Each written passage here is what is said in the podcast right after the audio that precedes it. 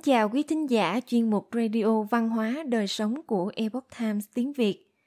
Hôm nay, chúng tôi hân hạnh gửi đến quý thính giả bài viết có nhan đề Tam tự kinh, đọc sách luận bút phần 2.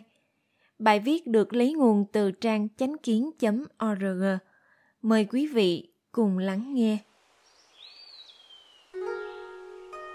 Tam tự kinh là một tác phẩm kinh điển nổi tiếng đã được dùng làm sách giáo khoa trong trường tư thục từ thời nhà Tống. Tương đương với sách giáo khoa tiểu học ngày nay do Đại Nho gia Tống Triều Vương ứng lân tiên sinh soạn. Điều thần kỳ nhất là nó đem lại nội hàm căn bản của nho học và văn học, lịch sử, triết học, thiên văn địa lý cô động tại đây như một phiên bản thu nhỏ của văn hóa truyền thống Trung Quốc, được cổ nhân tôn sùng là kinh thư. Kinh là đạo lý bất biến, đó là khuôn mẫu đầy giá trị ý nghĩa mà cổ nhân đã nhận ra, đáng để tất cả mọi người noi theo và học tập. Ba chữ một câu có thể nhanh chóng dịu dắt tâm trí, khai mở cửa lớn nền quốc học truyền thống, giúp con người quay về với chính đạo, khiến cho người ta ấp ủ chí lớn. Âm Hán Việt Tích mạnh mẫu, Trạch lân xứ, Tử bất học, Đoạn cơ trữ, Đầu yên sơn, Hữu nghĩa phương, Giáo ngũ tử, Danh câu dương. Tạm dịch, Mẹ mạnh tử ngày xưa, Chọn láng giềng mà ở Con trốn học về chơi, Mẹ cắt vải khung cưỡi Lão đậu ở Yên Sơn Có phương pháp giáo dục Dạy dỗ năm người con Cả năm đều thành danh Diễn giải Vào thời xưa Mẹ của Mạnh Tử vì để tìm một ngôi trường thích hợp cho Mạnh Tử học tập. Không ngại gian khổ mà ba lần chuyển nhà. Một lần nọ, Mạnh Tử bỏ học trở về nhà. Mẹ Mạnh Tử đã tức giận đến mức cắt miếng vải đang dệt dở dàng ra làm hai. Bà dạy con rằng Đi học cũng giống như dệt vải vậy, phải đem từng sợi từng sợi vải dệt với nhau, liên tục dệt thành từng tấc rồi mới có thể thành một thước, cuối cùng mới có thể thành tấm vải hữu dụng. Nếu như tấm vải giờ đã bị cắt ngang, nửa chừng hư hỏng, vậy thì công sức từ đầu đều bỏ phí hết. Vào thời ngũ đại, có một người cha rất coi trọng việc giáo dục con cái. Đó là Đậu Vũ Quân, còn gọi là Đậu Yên Sơn. Ông tuân theo lời dạy bảo của Thánh Hiền – mà chú ý đến việc dạy dỗ con cái. Năm người con nhờ sự giáo dưỡng của ông cuối cùng đều thành tựu, tiếng tâm truyền khắp tứ phương. Đọc sách luận bút Chữ nho trong nho gia do hai chữ nhân và nhu hợp thành. Nội hàm sâu sắc, ý là làm người cần phải có đạo lý căn bản và tài trí tế thế hiệu quả.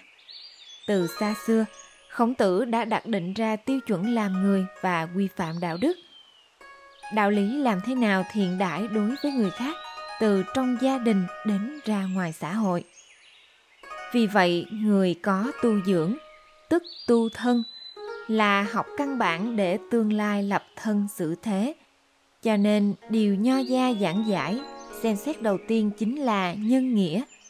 Bất kể là đối đãi với cha mẹ, anh chị em trong gia đình hay ra bên ngoài đối xử với người lớn, bạn bè, cấp trên và cấp dưới, đều lấy tu thân mình làm gốc. Chính là tu thân tề gia, rồi mới có thể trị quốc bình thiên hạ xử lý các mối quan hệ gia đình và xã hội. Tuy rằng gặp những người và việc cụ thể khác nhau. Tuy nội dung tình huống khác nhau, lớn nhỏ khác nhau, thân phận và mối quan hệ khác nhau, lễ nghi khác nhau. Nhưng trên mục đích căn bản là biết và thực hiện được thiện đãi người khác thì là đều giống nhau. Có thể nói vương ứng lân đã phủi đi lớp sương mù mênh mông chói lóa của kinh điển nho gia. Đã nói trúng trọng tâm nội dung trong bài học đầu tiên. Ông đã đặc biệt chỉ rõ rằng bảo vệ bản tính thiện lương bẩm sinh của con người mới là mục đích căn bản của giáo dục. Là hạch tâm căn bản, nên định ra nội dung cốt lõi của tam tự kinh. Dù nội dung có rộng lớn thế nào, thì cũng sẽ tập trung vào việc giáo dục dạy và hướng dẫn và mở rộng tính thiện lương của con người. Vì vậy, ở bài học thứ hai xuất hiện một ví dụ cụ thể về giáo dục gia đình. Đây là điển cố mạnh mẫu ba lần chuyển nhà. Câu chuyện này nổi tiếng trong giới giáo dục đương đại ở nhật bản và ai ai cũng biết, có ảnh hưởng rất sâu xa. Để con cái nhận được ảnh hưởng từ hoàn cảnh tốt người nhật bản đều bắt chước mạnh mẫu cố ý tìm nơi có nền giáo dục tốt để mua nhà chẳng hạn như khu vực có tổ chức giáo dục danh tiếng như Đại học Tokyo ở thủ đô Tokyo đã trở thành khu vực lựa chọn mua nhà hàng đầu của các bậc cha mẹ trẻ tuổi. Được biết, Mạnh Mẫu đã từng ở gần lò sát sinh, gần chợ và gần nghĩa trang. Phát hiện ra, Mạnh Tử nhìn thấy cái gì thì học tập cái đó. Cùng với các bạn hàng xóm chơi trò mổ heo, buôn bán và bắt chước nghi thức đưa tang. Mạnh Mẫu thấy tận mắt, liên tiếp dời nhà ba lần. Sau cùng dời đến nơi có trường học. Phát hiện Mạnh Tử bắt đầu bắt chước học tập, thế là định cư ở nơi ấy. Câu chuyện này chính là chứng minh rằng môi trường có ảnh hưởng rất lớn đến trẻ em. Ảnh hưởng ở hậu thiên có thể sẽ làm thay đổi thiên tính thiện lương của trẻ. Vì vậy, chúng ta cần phải quan tâm đến việc giáo dục trẻ, không để bản tính bị ô nhiễm còn phải kiên trì bền bỉ. Đó là lý do mà Mạnh Mẫu phải chuyển nhà ba lần, lại dạy bảo con cần phải chuyên tâm giữ vững việc học, không được bỏ dở nửa chân.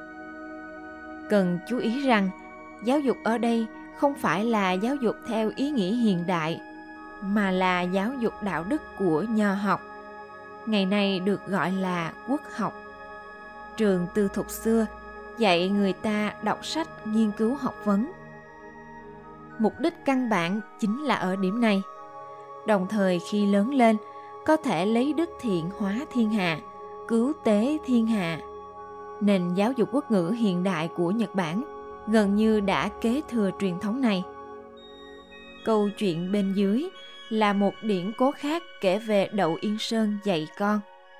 Cũng chứng thực việc dạy con làm thiện để con trẻ có thể lập thân dương danh, đạt thành tựu sau này. Câu chuyện đậu yên sơn dạy con. Đậu vũ quân là người sống vào thời hậu tấn thuộc thời kỳ ngũ đại ở trung quốc ông ở tại kế châu thời cổ đại chính là nước yên vì vậy người ta gọi ông là đậu yên sơn gia đình ông vô cùng giàu có thế nhưng tâm ông lại bất chính, thường bắt nạt người nghèo. Vì làm việc thất đức, cũng vì thế mà 30 tuổi vẫn chưa có con. Một đêm, ông nằm mộng thấy người cha đã qua đời của ông trở về nói Còn tâm địa bất chính, đức hạnh không đứng đắn, lại làm việc ác như vậy. Không những sẽ không có con, mà còn đoản mệnh nữa còn phải mau sửa sai hướng thiện, tích nhiều âm đức, trợ giúp nhiều người. Có như vậy mới cứu vãn được số mệnh. Sau đó, ông không còn dám làm việc ác nữa, mà còn giúp đỡ người nghèo khổ rất nhiều nơi. Thậm chí thiết lập nghĩa quán trong nhà mình, mời bậc thầy danh tiếng tới dạy học, giúp cho trẻ em con nhà nghèo khó không có điều kiện đều có thể đến học. Một lần nọ, ông nhặt được một túi bạc lớn ở một quán trọ. Ông đã ở đó cả ngày, chờ người mất quay lại tìm để trả lại nguyên vẹn số bạc. Một đêm nọ, Đậu Yên Sơn lại nằm mộng thấy cha mình. Cha ông nói, Hiện giờ con đã tích được rất nhiều đức. Ông trời sẽ ban cho con năm đứa con trai – và thọ mệnh của con cũng được kéo dài. Sau khi đậu vũ quân tỉnh dậy, mặc dù biết rằng đây chỉ là một giấc mơ, nhưng ông lại càng chăm chú tu dưỡng bản thân hơn nữa, làm nhiều việc thiện. Sau đó, vợ ông quả nhiên sinh hạ được năm người con trai. Đậu Vũ Quân rất coi trọng sự giáo dục con cái, thường dạy con thái độ xử thế và nghĩa lý thánh hiền. Năm người con dưới sự dạy dỗ của ông đều đổ đạt. Người quê ông không ai không khen ngợi. Thành danh Đậu Vũ Quân và năm người con vì vậy mà được truyền khắp cả nước. Câu chuyện này và câu chuyện Chu xứ ở phần 1 có chỗ tương tự. Đậu Yên Sơn và Chu xứ là hai người ban đầu quen làm việc ác, sau đó sửa ác theo thiền, kịp thời cải chính và tỉnh ngộ, thành người thành công, nhưng cũng có chỗ khác biệt. Câu chuyện ở bài này còn nói đến sự tồn tại của thiên lý thiện ác hữu báo. Nhất ngôn nhất hành của con người đều có trời xem xét, thấu tỏ. Nho gia khuyên người hành thiện, xem trọng giáo dục đức hành, được người Trung Quốc phụng hành qua mấy nghìn năm, tuyệt đối không phải ngẫu nhiên. Tất nhiên ẩn tàng an bài của thiên lý ở đằng sau, cũng chính là để người Trung Quốc giữ vững lương thiện, thù được phúc báo về sau. Đậu Yên Sơn chính là cảm thấy trên đầu ba thước có thần linh, nên mới kính sợ thiên địa từ căn bản. Bắt đầu trọng đức hành thiện, đắc được phúc báo. Thế là từ căn bản ấy hiểu được vì sao cần cho con cái học tập nghĩa lý thánh hiền, cũng chính là hiểu được nguyên nhân căn bản cần tuân theo việc giáo dục nho học cả mạnh mẫu hay là đậu yên sơn là những tấm gương dạy con hướng thiện thu hoạch được thành tựu to lớn điển hình đều là những chuyện chứng thực chính xác nội dung của bài học trước